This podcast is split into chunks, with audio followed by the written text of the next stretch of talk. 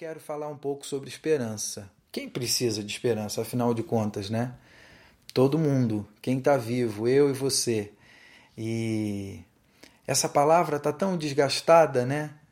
Ah, é tão requisitada essa palavra, né? Aquele ditado é, desgastado, né? A esperança é a última que morre. A gente vive num mundo tão louco, tão difícil que eu acho que para muita gente, se já não morreu a esperança, ela está por um fio.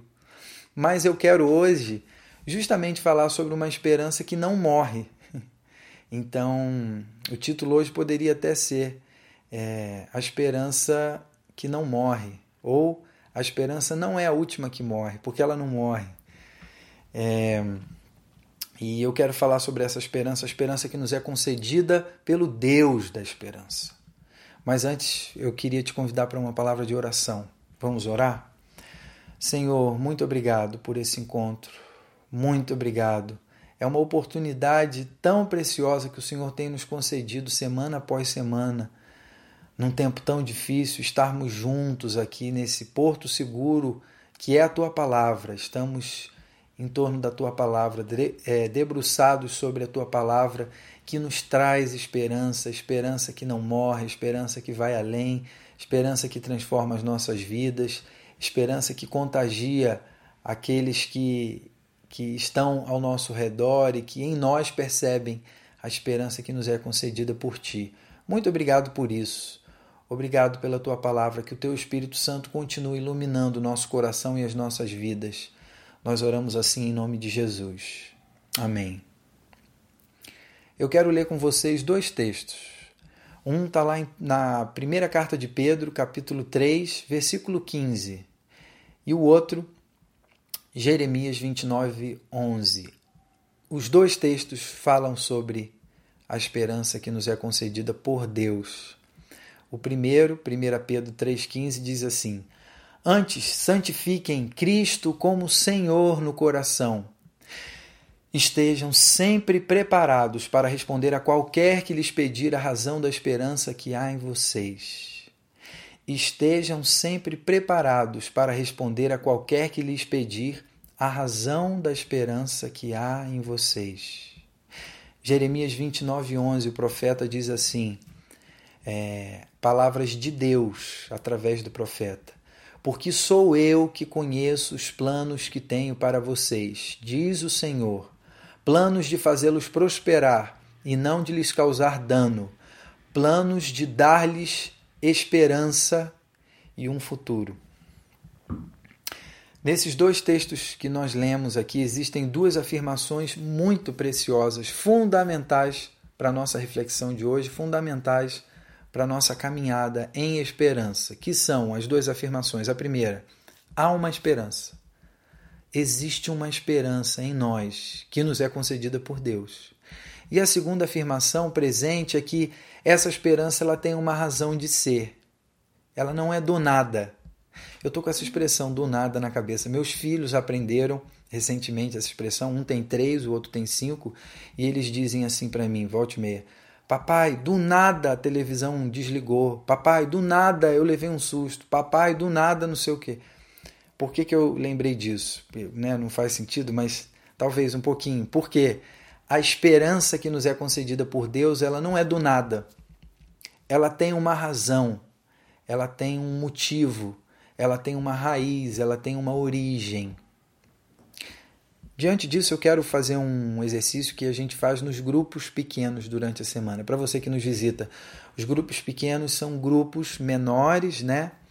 É, que tem acontecido virtualmente, é claro, onde a gente é, pensa um pouco a partir da reflexão do domingo, a partir dessa reflexão, a gente pensa um pouco na nossa vida, olha para o nosso coração. Então eu queria te convidar, a partir dessas duas afirmações, de que há uma esperança, de que essa esperança não é do nada, mas tem uma razão, eu queria perguntar para você, porque eu acho que esse é um exercício bom da gente fazer.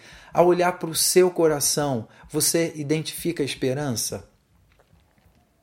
Você se descreveria como alguém que tem esperança?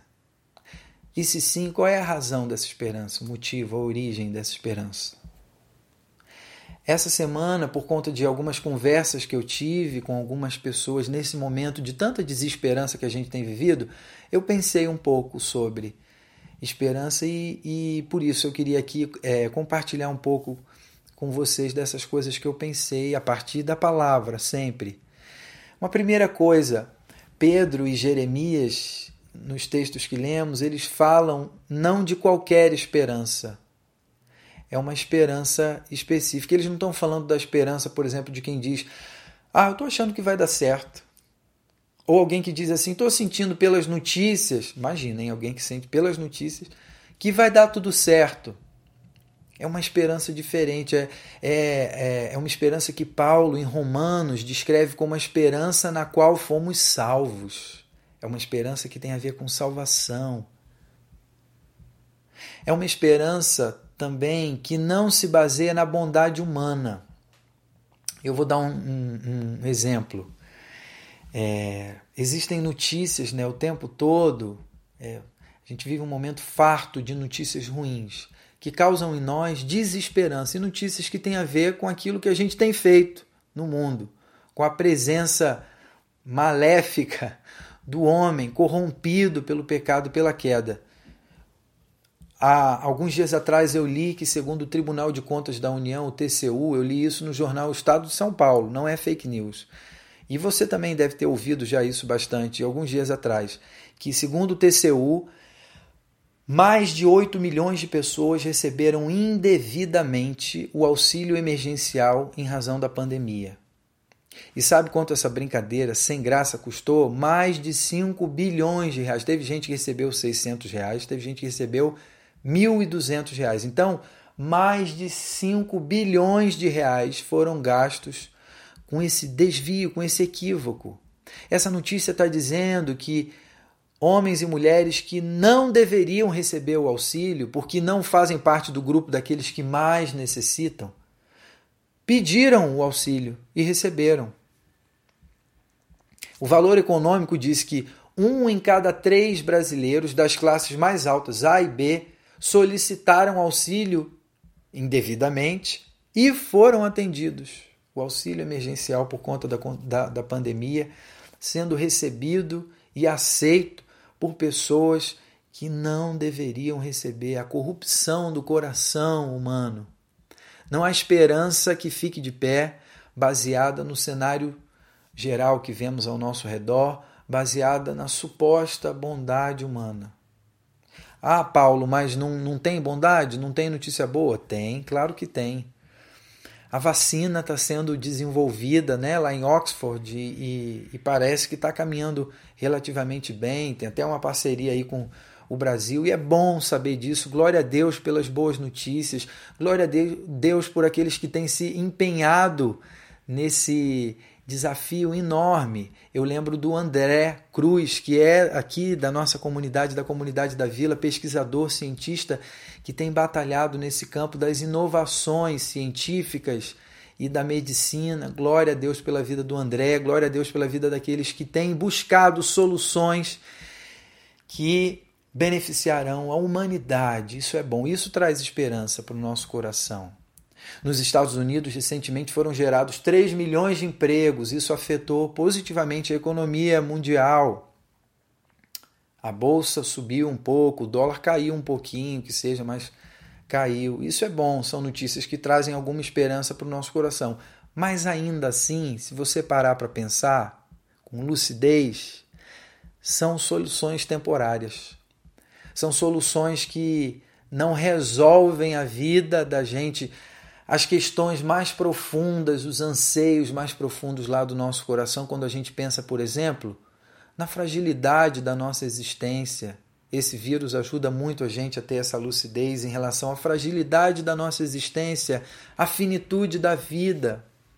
Quando a gente para para pensar na nossa incerteza, a incerteza do homem depois da queda, em relação ao que vem depois do fim, quando termina esse nosso tempo por aqui, essa questão está resolvida ou não? Como vai ser? Nem as boas notícias, nem a bondade que a gente percebe no homem resolve a questão da nossa esperança em relação às questões mais profundas do nosso coração. Você percebe? Você concorda comigo?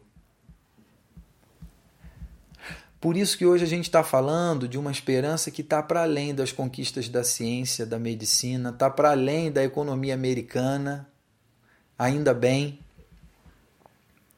Porque essas soluções, essas boas notícias que a gente citou aqui, elas não resolvem o nosso problema útil, último. Aí alguém então perguntaria: Ué, mas então, se nem boa notícia, se nem a bondade humana tão rara, mas que a gente ainda percebe, não nos garante uma esperança que permanece, o que pode nos dar esperança? A gente precisa lembrar, é tão importante a gente ter essa consciência, a gente ganhar essa consciência a partir do nosso relacionamento com Jesus, de que somos peregrinos aqui. A nossa esperança não está baseada nas coisas aqui, embora aqui a gente possa perceber sinais da esperança que permanece, mas a nossa esperança não está baseada nas coisas daqui. Nós temos uma outra cidadania. Onde é que não falta nada para aqueles que esperam em Deus? Sabe aonde? Filipenses 3, 20 e 21. O apóstolo Paulo ajuda a gente a compreender. Ele diz assim: nossa cidadania, ele está falando de um outro reino. Nossa cidadania, no entanto, vem do céu, e de lá aguardamos, esperamos ansiosamente a volta do Salvador, o Senhor Jesus Cristo. Um parêntese, a gente tem falado tão pouco sobre a volta de Jesus, né? E eu não sei se está perto ou se está longe, mas fato é, a nossa esperança a esperança que permanece, aquela concedida por Deus, ela tem a ver com a volta de Jesus, que consuma de maneira plena o reino que já é chegado, mas não plenamente. Então a nossa cidadania, no entanto, vem do céu, de lá aguardamos ansiosamente a volta do Senhor, o Senhor Jesus Cristo. Ele tomará o nosso frágil corpo mortal e transformará num corpo glorioso como o dele, usando o mesmo poder com o qual submeterá todas as coisas ao seu domínio. O domínio de Jesus sobre todas as coisas, ele tem o controle, ele é soberano. Nas nossas devocionais durante a semana a gente tem falado sobre isso. Mesmo quando não parece, o nosso Deus é soberano. A bagunça ao redor está sob o controle do nosso Deus. E isso está sendo arrumado, mesmo quando a gente não percebe. Isso será arrumado. As coisas vão voltar para o seu devido lugar. Haverá restauração. A partir da, da nossa reconciliação com Deus em Jesus, essa restauração, inclusive, já dá os seus sinais nas nossas vidas.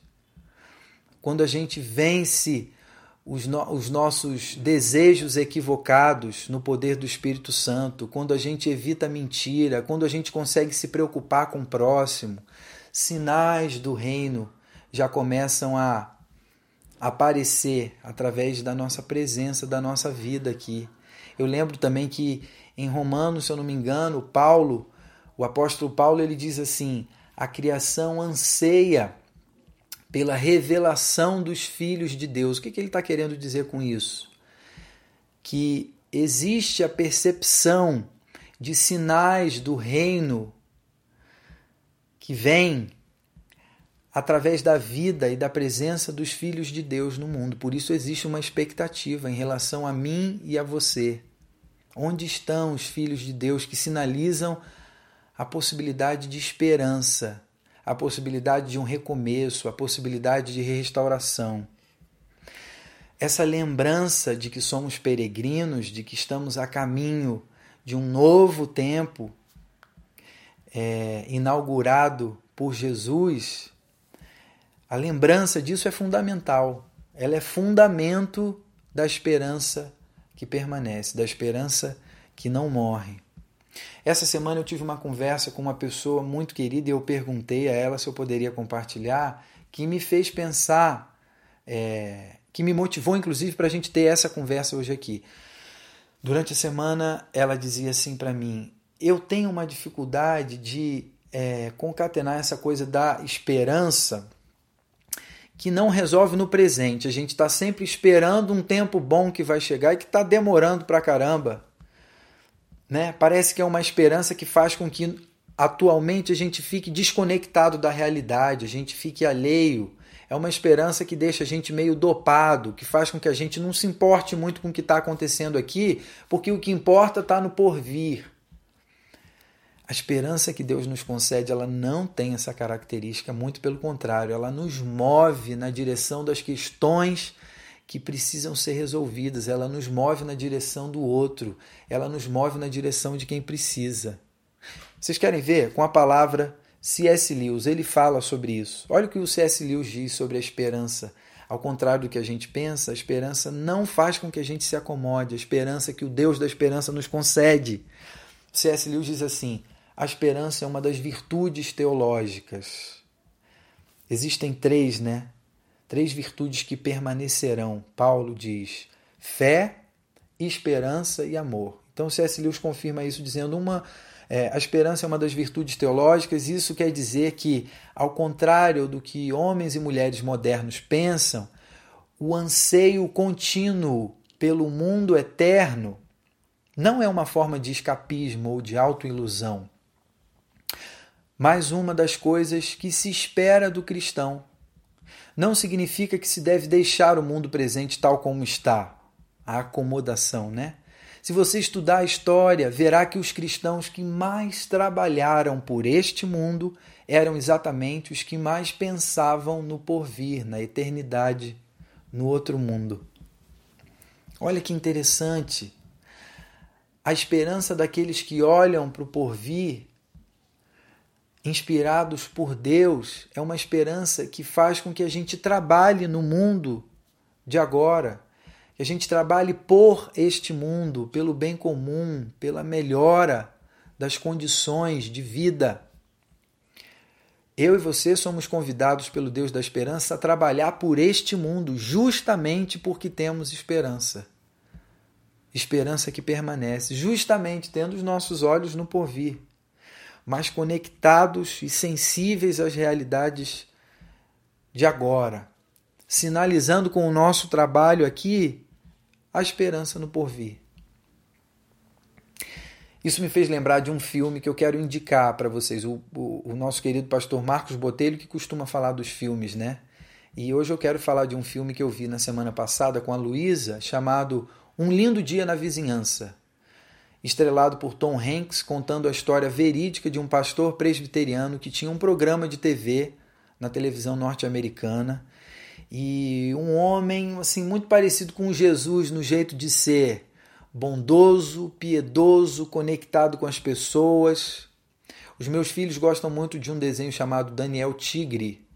Os pais pode ser que, que, que lembrem. O filme conta a história do cara que criou o Daniel Tigre, esse pastor presbiteriano. Eu não sabia disso, fiquei encantado com esse filme, com essa história.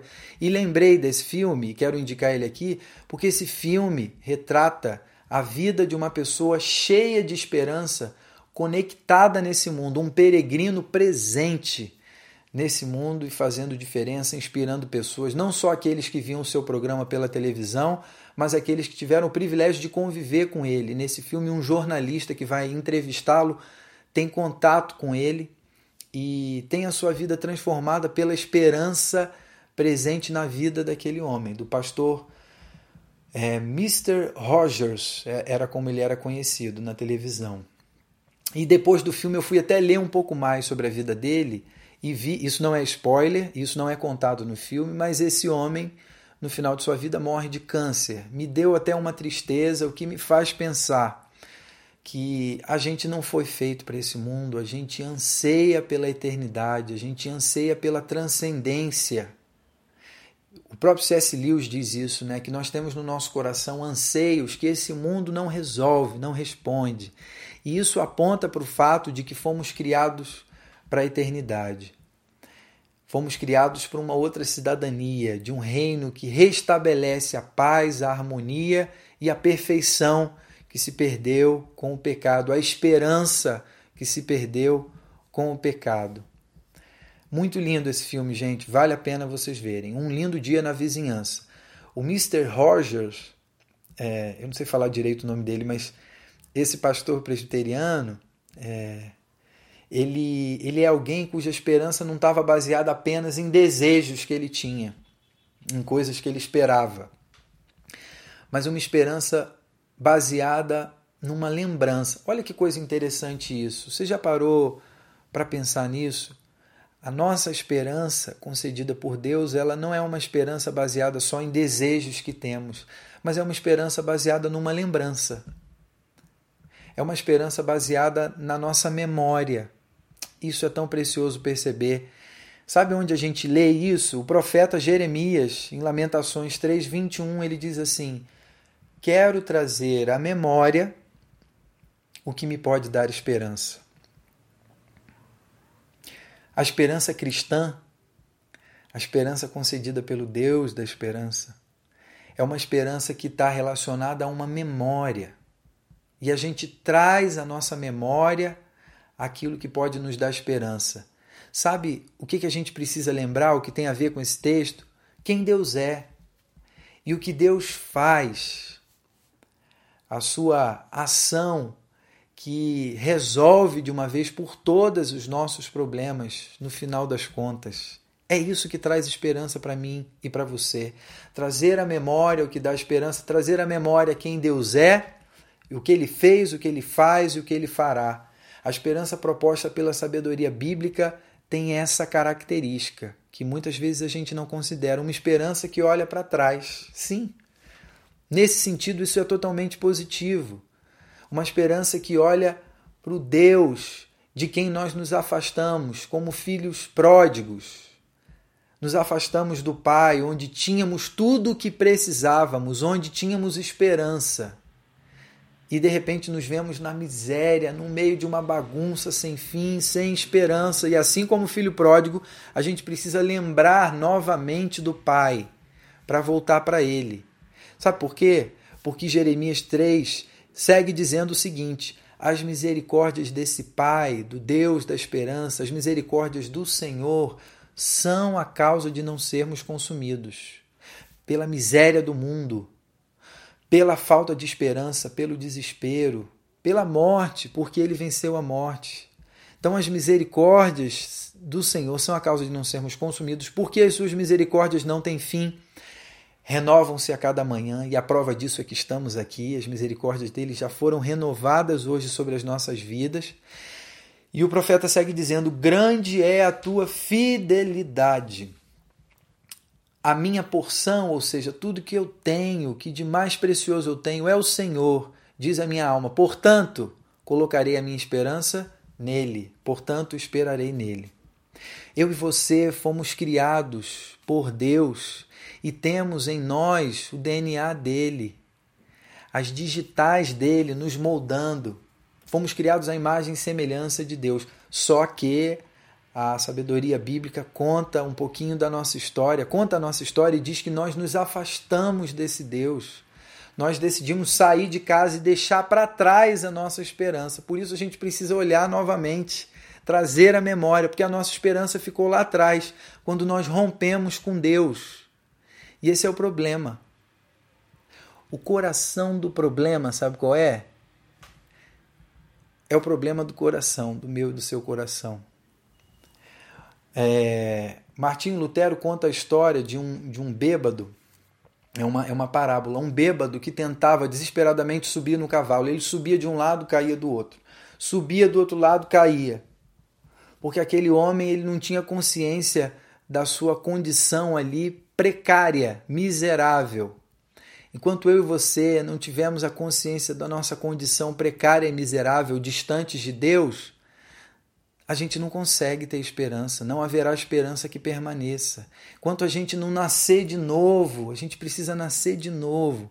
Enquanto a gente não nascer de novo, a gente olha para frente e no máximo que a gente consegue é uma esperança muito curtinha, que ali na frente já termina. No entanto, quando a gente se volta para Deus, quando nossa memória lembra quem Deus é e o que ele fez, o que ele faz por nós, a nossa esperança começa a ser restabelecida, a bagunça dentro de nós começa a ser arrumada. E isso tem o potencial de arrumar a bagunça ao redor de nós. quando a gente começa a agir, a atuar, a se fazer presente no mundo. A vida longe de Deus bagunçou de tal forma que se tornou insustentável, finita. Então a nossa esperança precisa considerar uma lembrança. Nós precisamos voltar para o Deus que nos criou para um relacionamento perfeito com Ele. O Deus que nos criou para a vida eterna. E eu quero terminar relendo o texto que a gente começou lendo. Jeremias 29, 11 diz: Porque sou eu que conheço os planos, Deus dizendo a mim e a você: Sou eu que conheço os planos que tenho para vocês, diz o Senhor. Planos de fazê-los prosperar e não de lhes causar dano. Planos de dar-lhes esperança e um futuro. Existe uma esperança em mim e em você concedida por Deus e não é do nada vem dele. Eu quero terminar dando a bênção, mas hoje a bênção que Paulo dá lá em Romanos 15, que é uma bênção a partir da esperança sobre a qual a gente conversou hoje aqui. E Paulo diz assim: que o Deus da esperança vos encha de toda alegria e paz no vosso crer, para que sejais ricos de esperança no poder do Espírito Santo de Deus. Amém. Essa é a minha oração hoje aqui junto com vocês. E o meu desejo, o desejo profundo do meu coração, que Deus renove em nós a esperança que não morre. Não é a última que morre porque não morre, porque vem dele e permanece para sempre. Amém.